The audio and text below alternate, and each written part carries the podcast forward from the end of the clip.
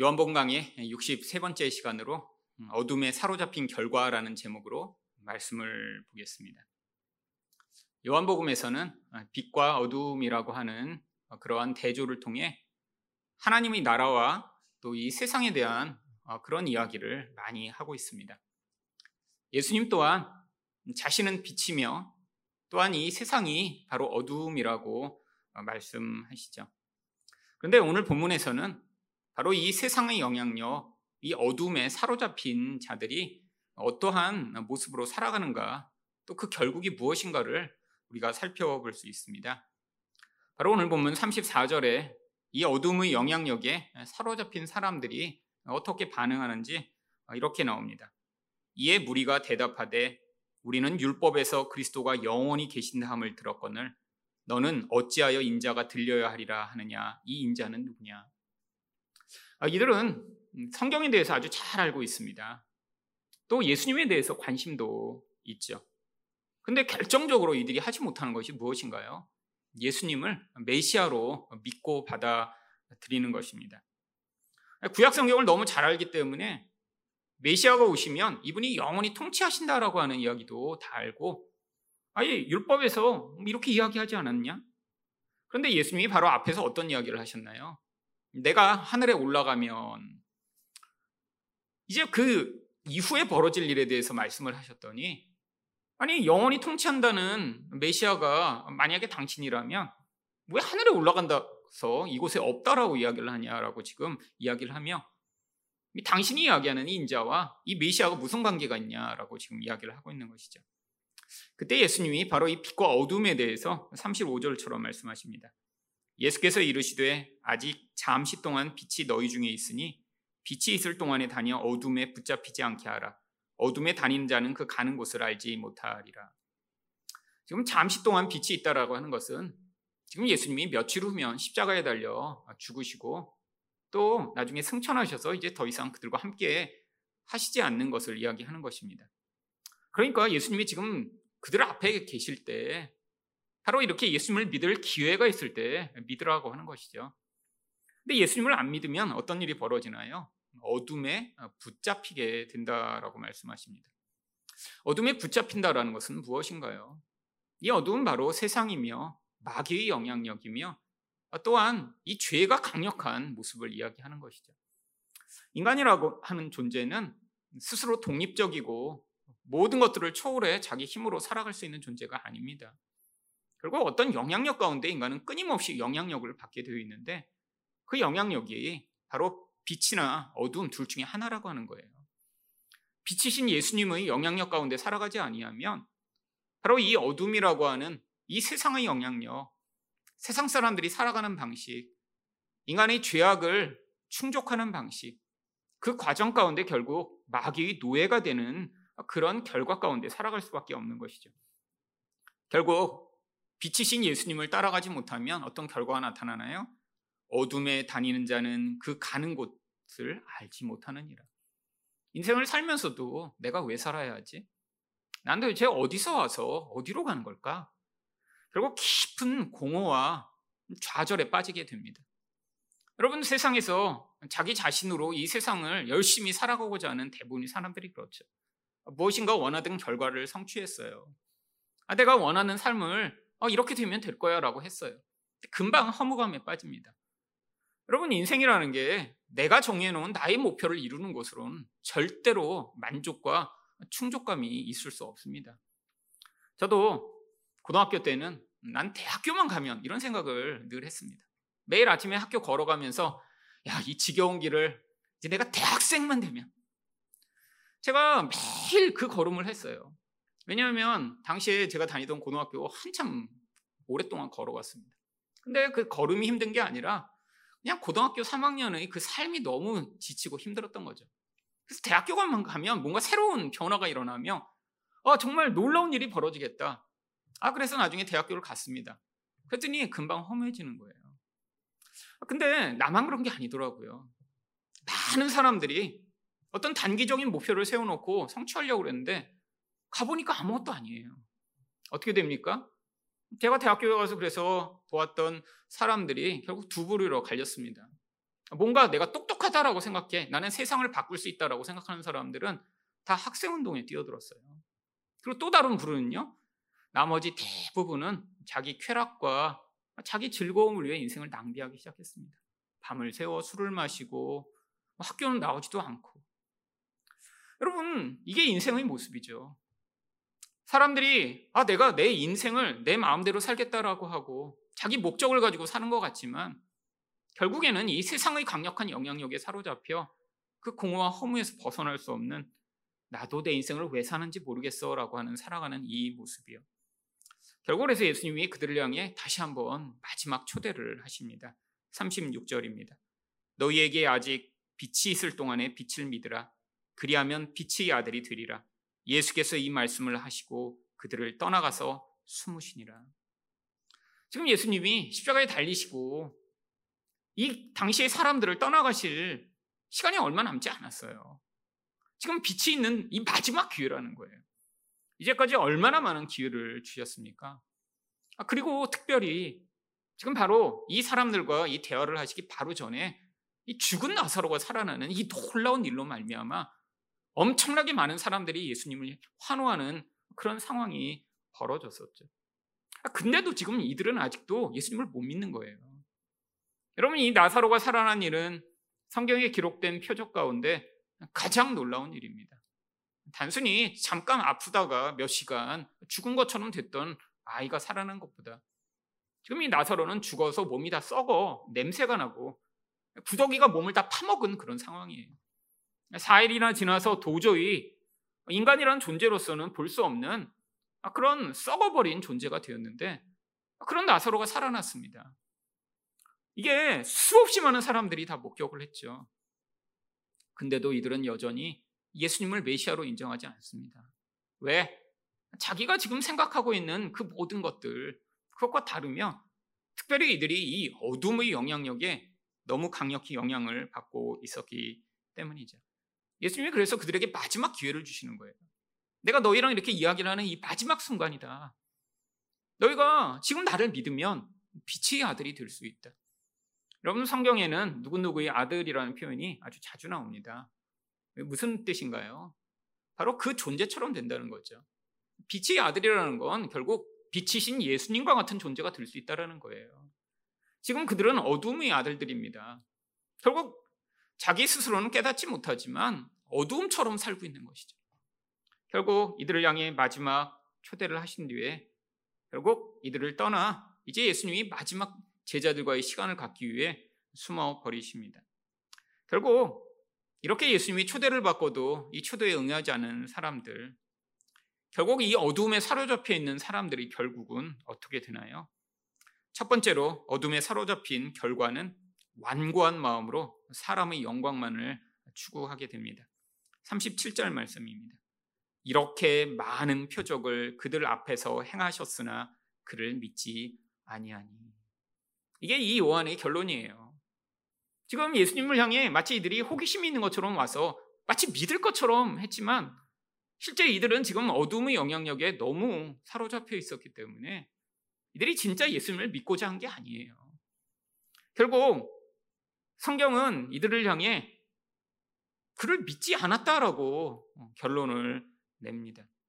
아니, 당시에 정말 예수님을 목격했다면 그 예수님을 보고도 이렇게 믿지 않는 것이 오히려 이상한 일이겠죠. 그런데 성경은 계속해서 이 어두움이 이 빛을 받아들이지 못하고 있음을 이야기합니다. 요한복음 1장 5절에서도 그래서 요한이 무엇이라고 얘기하나요? 빛이 어둠에 돼 어둠이 깨닫지 못하더라. 어둠에 너무 익숙해져서 이 빛이라는 것을 오히려 거부하고 빛을 받아들일 수 없는 그런 상태가 된 것이죠. 빛이 있는데도 그게 빛이라고 지금 반응하지 못하는 그런 존재. 가끔씩 이 자연 다큐멘터리 같은 것을 보면 깊은 동굴을 탐험하는 그런 영상들이 있습니다. 근데 이 깊은 동굴에 가보면 물고기가 있는데 벌레도 있고 근데 공통점이 있어요. 아니 밖에서도 볼 수 있는 원래 물고기입니다. 근데 어떻게 어떻게 해서 동굴 속으로 들어가 버렸나 봐요. 그래서 거기서 오랫동안 자손을 낳고 그냥 살다가 적응을 했습니다. 공통점이 뭐죠? 눈이 없어요, 눈이요. 그냥 눈이 없이 퇴화되어 버렸습니다. 눈이 없는 채 그냥 물속을 다니며 이제 다른 촉각을 발전시켜서 뭐 벌레를 잡아먹고 그러며 살죠. 그리고 보니까 또 햇빛을 보지 못하니까 피부가 하얗더라고요. 아, 그래서 되게 신기한 새로운 종인가 봤는데 이미 밖에 있는 물고기래요. 근데 그렇게 동굴 속에서 몇백 년, 몇천 년 동안 그렇게 살아가면서 그냥 피부에 하얀 그냥 피부를 갖게 되고 눈은 사라져버린 그런 존재가 되어버린 것이죠. 여러분 이게 바로 인간의 모습입니다. 하나님은 원래 이렇게 만드시지 않았어요. 인간이라는 존재는 원래 하나님을 향해 반응할 수 있는 존재로 그 하나님의 영광을 가진 존재로 만드셨는데 이제는 죄로 말미암아 하나님을 볼 수 없게 퇴화돼 버렸고 아니 그 존재로부터 뿜어나오던 그 아름다운 영광은 사라져 버리고 수치스러운 존재가 되어 버린 것이죠. 여러분 이 인생이라는 게 그래서 결국 무엇을 위해 살아가나요? 어둠에 사로잡힌 인생의 아주 전형적 특징 중에 하나가 바로 이 자기 수치를 가리고자 하는 것입니다. 동굴 속에서 자기 피부 색깔 다 잊어버린 그런 물고기처럼 아니 그냥 자기 존재로는 너무 세상을 살아가는 게 부끄러운 거예요. 아, 그래서 자꾸 자꾸 자기가 어떤 존재인가를 드러내고 어, 나는 이런 괜찮은 존재야라고 인정받고자 몸부림치지만 여전히 수치스럽고 부끄러운 것이 이 어둠에 사로잡힌 인생의 모습이죠. 그런데 요한은 바로 이런 이들의 현실이 성경이 이미 예언하던 일이라고 이야기를 합니다. 38절을 보시면 이는 선지자 이사의 말씀을 이루려 하심이라 이르되 주여 우리에게서 들은 바를 누가 믿었으며 주의 팔이 누구에게 나타났나이까 하였더라. 하나님이 말씀하셔도 아무도 듣는 자가 없다라는 거예요. 이 주의 팔이라고 하는 것은 하나님의 구원의 능력과 권능을 이야기합니다. 근데 하나님의 권능이 나타나도 그 권능으로 말미암아 구원받는 자가 없다라는 거예요. 어디 있어요? 찾아볼 수 없는데요. 여러분 왜 이런 일이 벌어진 것일까요? 바로 이 말씀은 이사야 53장을 인용한 것입니다. 이사야 53장에 바로 앞으로 메시아가 이런 모습으로 오실 것이다라고 아주 가장 구약에서 이 메시아에 대해 잘 예언하고 있는 말씀이죠. 그런데 바로 이 이사야 53장을 보면 이렇게 하나님의 구원이 나타나도 사람들이 막 그런 얘기 들은 적도 없는데요. 어, 어디에 도대체 하나님의 구원이 있어요? 라고 반응할 만한 그런 모습으로 메시아가 오시기 때문에 이런 결과가 나타날 것이라고 예언하고 있어요. 이사야 53장 2절부터 3절을 보시면 그는 고운 모양도 없고 풍채도 없은즉 우리가 보기에 흠모할 만한 아름다운 것이 없도다. 그는 멸시를 받아 사람들에게 버림 받았으며 우리도 그를 귀히 여기지 아니하였도다. 여러분 성경이 무엇이라고 얘기하나요? 메시아를 보내셨는데 고운 모양이 없어요. 아름답지 않다라는 거죠. 풍채도 없습니다. 요즘 말로 이야기하면 별로 잘생기지 못했다라고 하는 것이죠. 사람들이 흠모할 만한 좋아하고 찬양하고 야 저거 멋지다라고 할 만한 모습이 없어서 아름답지 못하다라는 것입니다. 사람들은 무엇을 이런 구원자의 조건으로 생각하나요? 어떤 강력한 힘을 구원의 조건으로 생각합니다. 왜요? 그게 자기에게 이익이 될 테니까요. 우리 하나님이 만약에 이 땅에 오셨는데 이 세상의 어떤 왕보다 강력한 모습으로 오셨다면 누구보다 잘생긴 모습으로 오셨다면 아마 많은 사람들이 야 저분이 구원자일까? 라고 하고 기대했을 텐데 예수님은 전혀 그렇지 않으셨죠. 그러니까 사람들이 어떻게 해요? 심지어는 멸시하고 버립니다. 아무도 귀하게 여기질 않아요. 여러분 이게 바로 하나님의 구원의 방식과 인간이 기대하는 잘못된 구원의 방식의 특징이죠. 여러분 우리는 어둠에 빠져 있기 때문에 이 영적으로 하나님이 행하시는 일들을 쉽게 받아들이지 못합니다. 어둠에 빠져 있는 자들이 구원의 수단으로 늘 바라보는 게 무엇인가요? 강력한 힘입니다. 아, 자기가 그런 강력한 힘을 가진 자가 맨 처음엔 열망하죠. 여러분 그래서 세상에서 더 부자가 되고 아, 더 좋은 학교에 가서 더 좋은 직장에 취직하고 아니 높은 지위를 얻어서 그것으로 자기를 구원하고자 하는 것이 바로 이 세상의 모습이죠. 아, 늘 우리가 하나님을 향해 기대할 때도 뭘 기대하나요? 하나님이 내게 이런 강력한 힘을 조금 나눠주셔서 내 문제를 해결해 주시면 그러면 아주 좋은 일이 일어날 것 같은 그런 기대를 하죠. 여러분 다 이게 어둠의 모습입니다. 어두움에 빠진 자들은 힘을 열망해요. 이 힘으로 어떻게 되기를 원하는 것이죠? 바로 내가 하나님처럼 되고자 열망하게 되는 것입니다. 여러분 그런데 하나님은 우리를 어떻게 구원하시나요? 이사야 53장 4절부터 5절이죠. 그는 실로 우리 질고를 지고 우리 슬픔을 당하였거늘 그가 찔림은 우리 허물 때문이요 그가 상함은 우리 죄악 때문이라 그가 징계를 받음으로 우리는 평화를 누리고 그가 채찍에 맞음으로 우리는 나음을 받았도다. 여러분 하나님이 우리를 구원하시는 방식은 바로 죄를 해결해 나가시는 방식입니다. 근데 우리는 어떤 방식으로도 죄를 해결받을 수 없어요. 결국 죄가 없는 분을 이 땅에 보내셔서 죄인처럼 만드셔서 그분이 우리를 대신하여 고통을 당하시고 채찍에 맞고 죽임을 당하셔서 우리가 해결했어야 될 그 죄를 그분이 다 해결하신 뒤에 그분의 그 구원의 은혜를 우리에게 베풀어 주심으로 말미암아 구원을 받는 것이죠. 여러분 우리가 생각하는 아, 뭔가 힘을 가지면 해결될 것 같은 이 힘의 논리가 바로 마귀가 만들어내고 있는 것입니다. 이게 세상의 논리예요. 여러분 세상에선 힘을 가지면 점점 그래서 더 어떻게 하나요? 그 힘을 점점 자기가 더 독점하여 다른 사람들을 더 고통하게 만드는 것이 이 힘을 가진 사람들의 논리입니다. 여러분 지금 세상에서 벌어지고 있는 전쟁이 왜 벌어지고 있나요? 이미 가지고 있는 것을 더 많이 갖고 더 빼앗아 남을 죽이더라도 내가 더 유익을 얻으려고 하는 논리 때문에 벌어지죠. 여러분 세상의 부가 그래서 항상 불평등하게 나눠지고 있습니다. 소수의 사람들이 독점하고 있어요. 절대로 나누지 않습니다. 왜? 이게 바로 어두운 가운데 살아가는 사람들의 모습이기 때문이죠. 근데 우리도 똑같은 것을 열망해요. 아니 세상의 이 모든 문제의 원인이 이렇게 인간의 이기심으로 말미암는 결과 때문이라는 것을 알면서도 하나님을 향해서도 인생에서 끊임없이 내가 열망하는 건 뭔가 이렇게 강력한 힘을 언젠가 내가 갖게 되면 그러면 이 모든 문제에서 벗어나 아, 나는 행복해질 것이라고 오해하고 착각하죠. 여러분, 그런데 하나님이 우리를 구원하시는 방법은 늘 똑같습니다.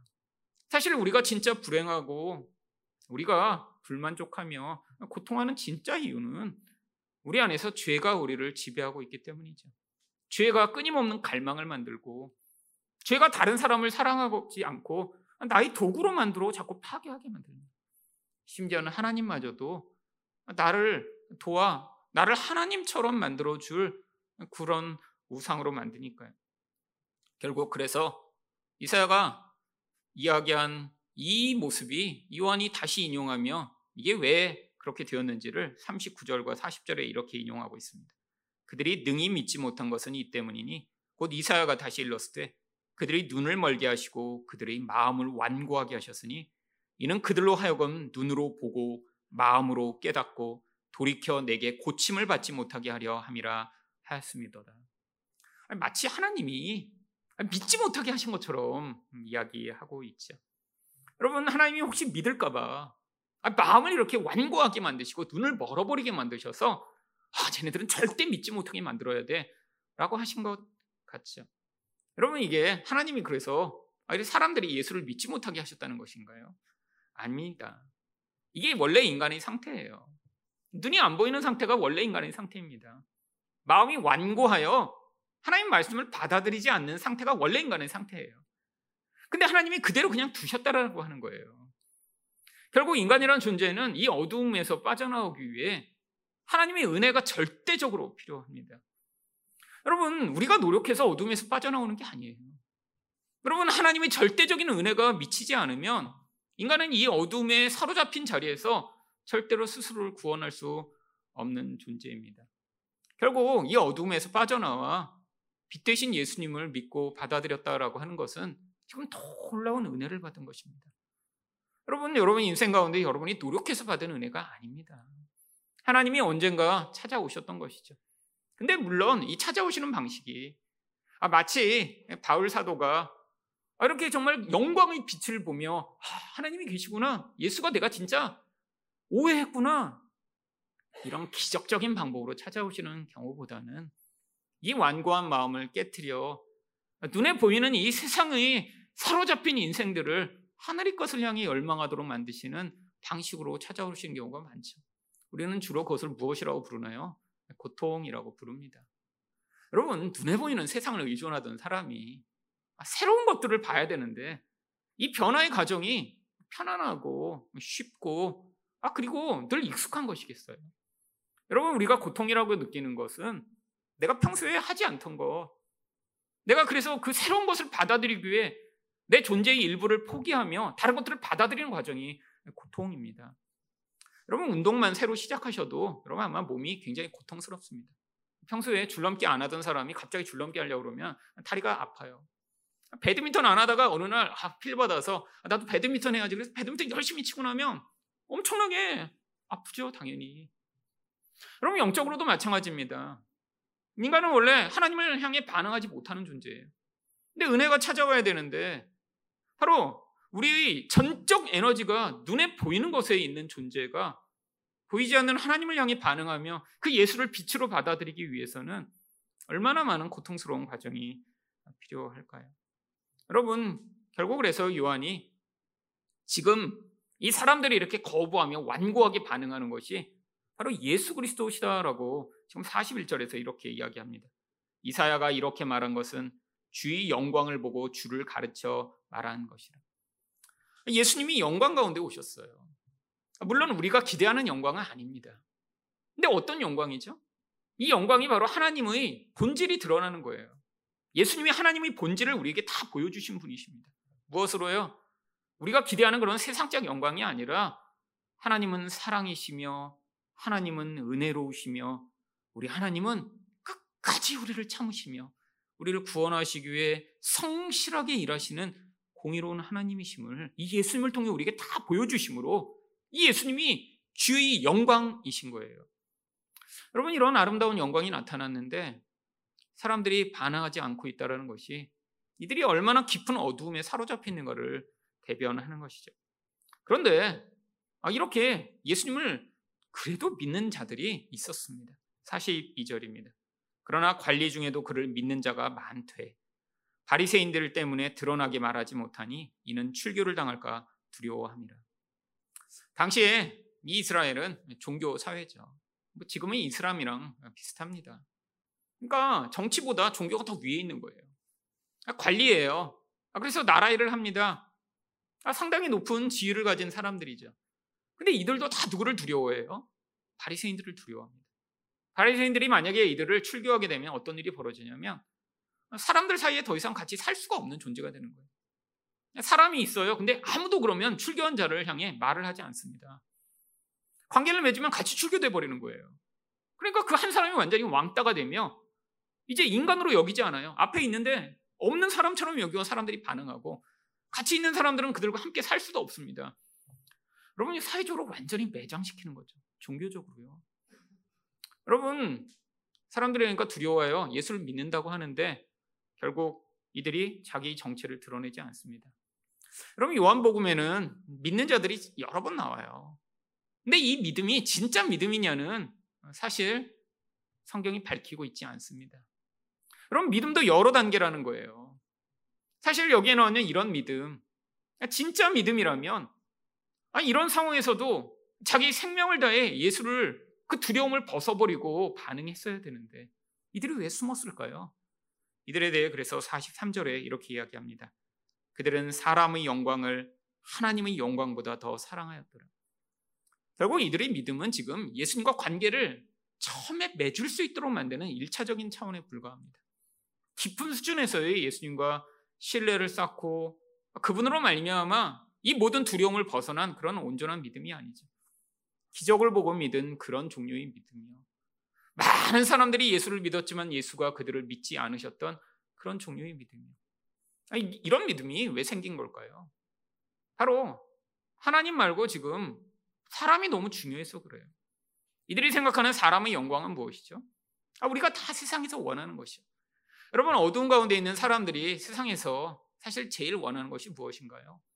사람들에게 인정받고 사람들에게 높아지고 그래서 내가 사람들에게 영향을 미치는 사람이 되는 거예요. 여러분 그래서 사람들이 그렇게 대학교에 어느 학교를 갔느냐, 누구랑 결혼하느냐, 어떤 차를 타고 있느냐, 어떤 집에 사느냐, 아, 그렇게 중요하게 여기는 것입니다. 여러분 만약에 우리가 무인도에 혼자 산다면 그런 게 무슨 소용이 있겠어요? 그렇잖아요? 아, 내가 아, 나는 이렇게 좋은 백을 가졌어. 라고 해변에 갈 때는 루이비통 들고 갔다가 뭐 그걸로 햇빛도 가리고. 아, 그래서 아, 이 루이비통 멋있다. 여러분 이런 사람 아무도 없을 거예요. 근데 세상에 살 때는 사람들이 어떤 시계 차냐, 어떤 자동차 타냐, 뭐 맨날 관심이 다 그거예요. 근데 그 이유가 뭐죠? 다른 사람이 나를 멋지게 봐주길 원하는 거죠. 여러분, 이 사람에 대한 영광. 근데 이게 뭐 때문에 생겼다고요? 어둠에 사로잡힌 결과라고. 여러분, 그게 너무 두려운 거예요. 사람들이 나를 어떻게 생각할까? 아, 저렇게 뭔가 모자란 존재로 여기는 건 아닐까? 아, 저 정도도 못하는 사람으로 여기는 건 아닐까? 저 나이나 됐는데 그 정도 수준에 이르지 못한 사람으로 나를 취급하면 어떻게 하지? 세상에서는 그렇게 취급합니다. 여러분, 작은 차를 타면 무시하고, 어, 그런 능력을 발휘하지 못하면 멸시하며, 이게 세상의 방식이죠. 근데 많은 예수를 믿는 사람들조차도 이 어둠이 빛이라고 착각해요. 그래서 자기 인생을 끊임없이 이 어둠의 관점으로 바라보며 어, 나는 이래서 부끄러워. 난 이래서 초라해. 그 두려움 가운데 살아가게 되는 경우가 많이 있죠. 여러분 이게 하나님의 영광보다 사람의 영광을 더 중요하게 여기는 것입니다. 사람들 앞에서 사람들이 나에게 어떻게 반응할까가 너무 두려워. 아, 그래서 무슨 선택이든 계속 해나가야 되는 이 비참한 인생이요. 여러분, 하지만 참된 믿음은 바로 이 빛 가운데 우리가 살아가게 되면 사람이 아니라 하나님이 우리 인생 가운데 주인이 되셔서 그분의 뜻에 따라 반응할 수 있게 됩니다. 여러분, 하나님이 정말 우리가 어떤 시계를 찾는지 중요하게 여기실까요? 하나님이 우리가 어떤 학교를 나왔는지 기억하고 계실까요? 하나님은 그런 거에 전혀 관심이 없으세요, 솔직히. 여러분, 학교를 못 나온 사람도, 학교를 많이 나와 박사가 된 사람도, 하나님 앞에서는 다 똑같은 존재입니다. 아니, 그래서 예수님이 그렇게 오신 거예요. 아, 지금의 우리 기준으로 보면 예수님은 학교를 다니시지 못했습니다. 시골의 변두리 출신이며, 아, 우리가 기대하는 어떤 멋진 사람이라고 생각하는 기도 크고 놀라운 학식도 가지고 사람들에게 영향을 미칠 만한 그런 카리스마도 있으며 외모도 잘생겨서 이렇게 화면 반응이 잘 받는 그런 멋진 분. 여러분 예수님과 전혀 관계없는 모습이잖아요. 여러분 예수님이 본인이 오셔서 진짜 하나님이 중요하신 것이 무엇인가를 지금 가르치시고 보여주신 거예요. 그런데 어둠에 빠진 자들은 인생을 어떻게 낭비하죠? 이 사람의 영광을 추구하는 인생을 살다가 결국 인생을 낭비합니다. 세상에서 이 하나님의 영광, 하나님처럼 되는 거, 빛의 아들로서 우리를 부르셨는데 예수처럼 되는 상과는 관계없는 세상 사람과 같은 삶을 살기 위해 애쓰다. 진짜 빛의 아들들이 보여야 할 빛을 보이지 아니하고 한 인생을 통해 어두움만이 드러나게 되는 결과가 나타난다면 얼마나 불행한 일인가요? 두 번째로 어둠에 사로잡힌 결과는 무엇인가요? 마지막 날에 심판을 받게 됩니다. 44절과 45절입니다. 예수께서 외쳐 이르시되 나를 믿는 자는 나를 믿는 것이 아니요 나를 보내신 이를 믿는 것이니 나를 보는 자는 나를 보내신 이를 보는 것이니 여러분 예수님 왜 이런 말씀을 하셨나요?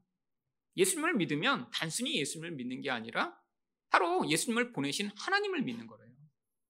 또 예수님을 봤으면 그게 단순히 예수님을 본 게 아니라 하나님을 직접 본 거래요. 결국엔 예수님을 믿지 않으면 결국 하나님을 믿지 않는 것이고요. 예수님을 보지 못하면 지금 하나님도 보지 못하라는 것입니다.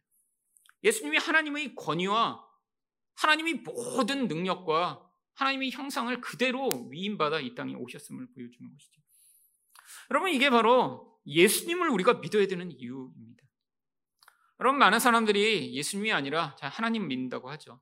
물론 예수님도 자기가 만들어낸 하나님을 믿는 경우가 많죠. 여러분, 사람들이 왜 신을 믿나요? 기독교에만 신이 있는 게 아니잖아요. 여러분, 근데 신기하게도 많은 사람들이 자기가 믿는 그 신이라고 하는 존재가 어쩌면 교회에서도 사람들이 믿는 신과 유사한 경우가 굉장히 많이 있습니다. 타 종교에서도 사람들이 신을 믿는다고 하면 신을 어떤 존재로 만들어 놓죠? 전능한 존재여야죠. 힘이 있어야 우리를 도와줄 거 아니에요. 사람들이 신을 믿는 이유가 뭐죠? 인생을 살다 보면 내 힘으로 해결 안 되는 문제가 너무 많이 있습니다. 여러분 세상에서 다 내 힘으로 다 해결되나요? 아무리 돈이 많고 능력이 많고 똑똑하고 잘난 인간도 해결할 수 없는 게 이 인생의 많은 문제들이에요. 결국 그래서 뭔가 그걸 해결해 줄 수 있는 강력한 힘을 가진 존재가 필요하다는 생각을 하게 되죠. 그뿐 아닙니다. 사람들이 생각하는 신은 뭔가 인간이 헌신하고 애를 쓰면 그 신이 감동을 해야 돼요. 아, 그래야 그 신이 그 강력한 힘을 그 사람에게 베풀어 줄 수 있으니까요. 아, 그래서 그 섬김과 헌신에 감동한 신은 사람에게 어떻게 반응하나요? 바로 이 땅에서 눈에 보이는 물질적 부요 혹은 문제의 해결을 하는 방식으로 사람들을 돕는다라고 생각하죠. 여러분 그런데 하나님을 똑같이 이렇게 생각하는 사람들이 많아요. 아니 우리도 그렇게 생각하지 않나요? 하나님은 전능하세요. 다 인정하잖아요. 그리고 하나님은 어떠세요? 사람들이 이렇게 내가 열심히 하나님을 향해 헌신하고 애썼더니 아, 그 필요가 있을 때 아, 그렇게 열심히 기도하고 하나님께 간구하면 그 문제를 해결해 주시는 그린 분이라고 생각하죠. 여러분, 이게 지금 예수를 믿지 않는 것입니다.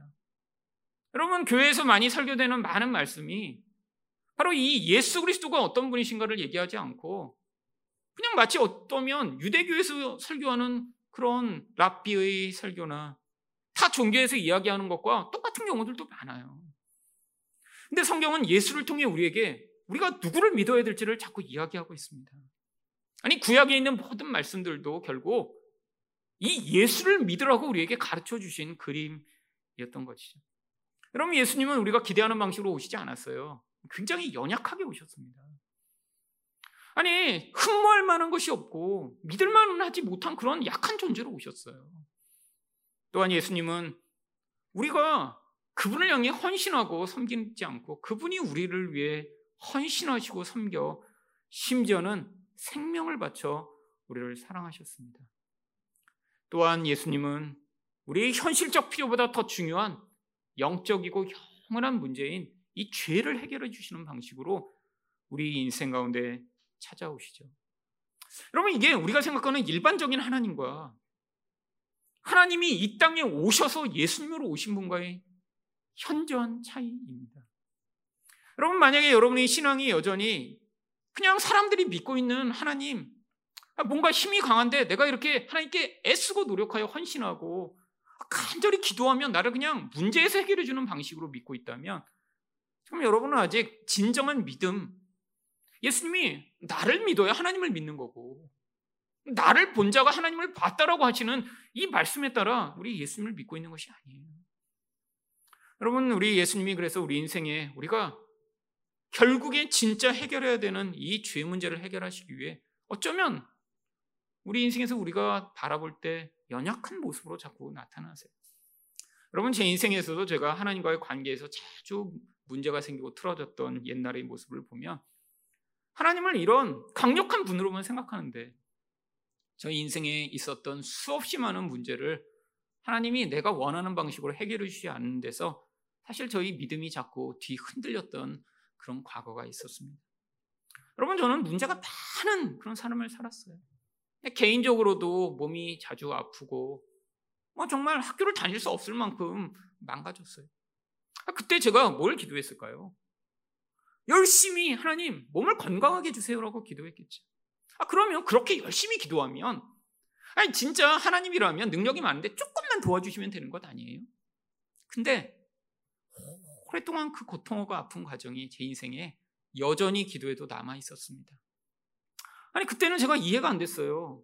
주변을 아무리 둘러봐도 나처럼 열심히 기도하는 사람이 없는데 아니, 딴 사람들은 뭐 이렇게 기도 안 해도 열심히 건강하게 잘 사는데 왜 나만 이렇게 아프지?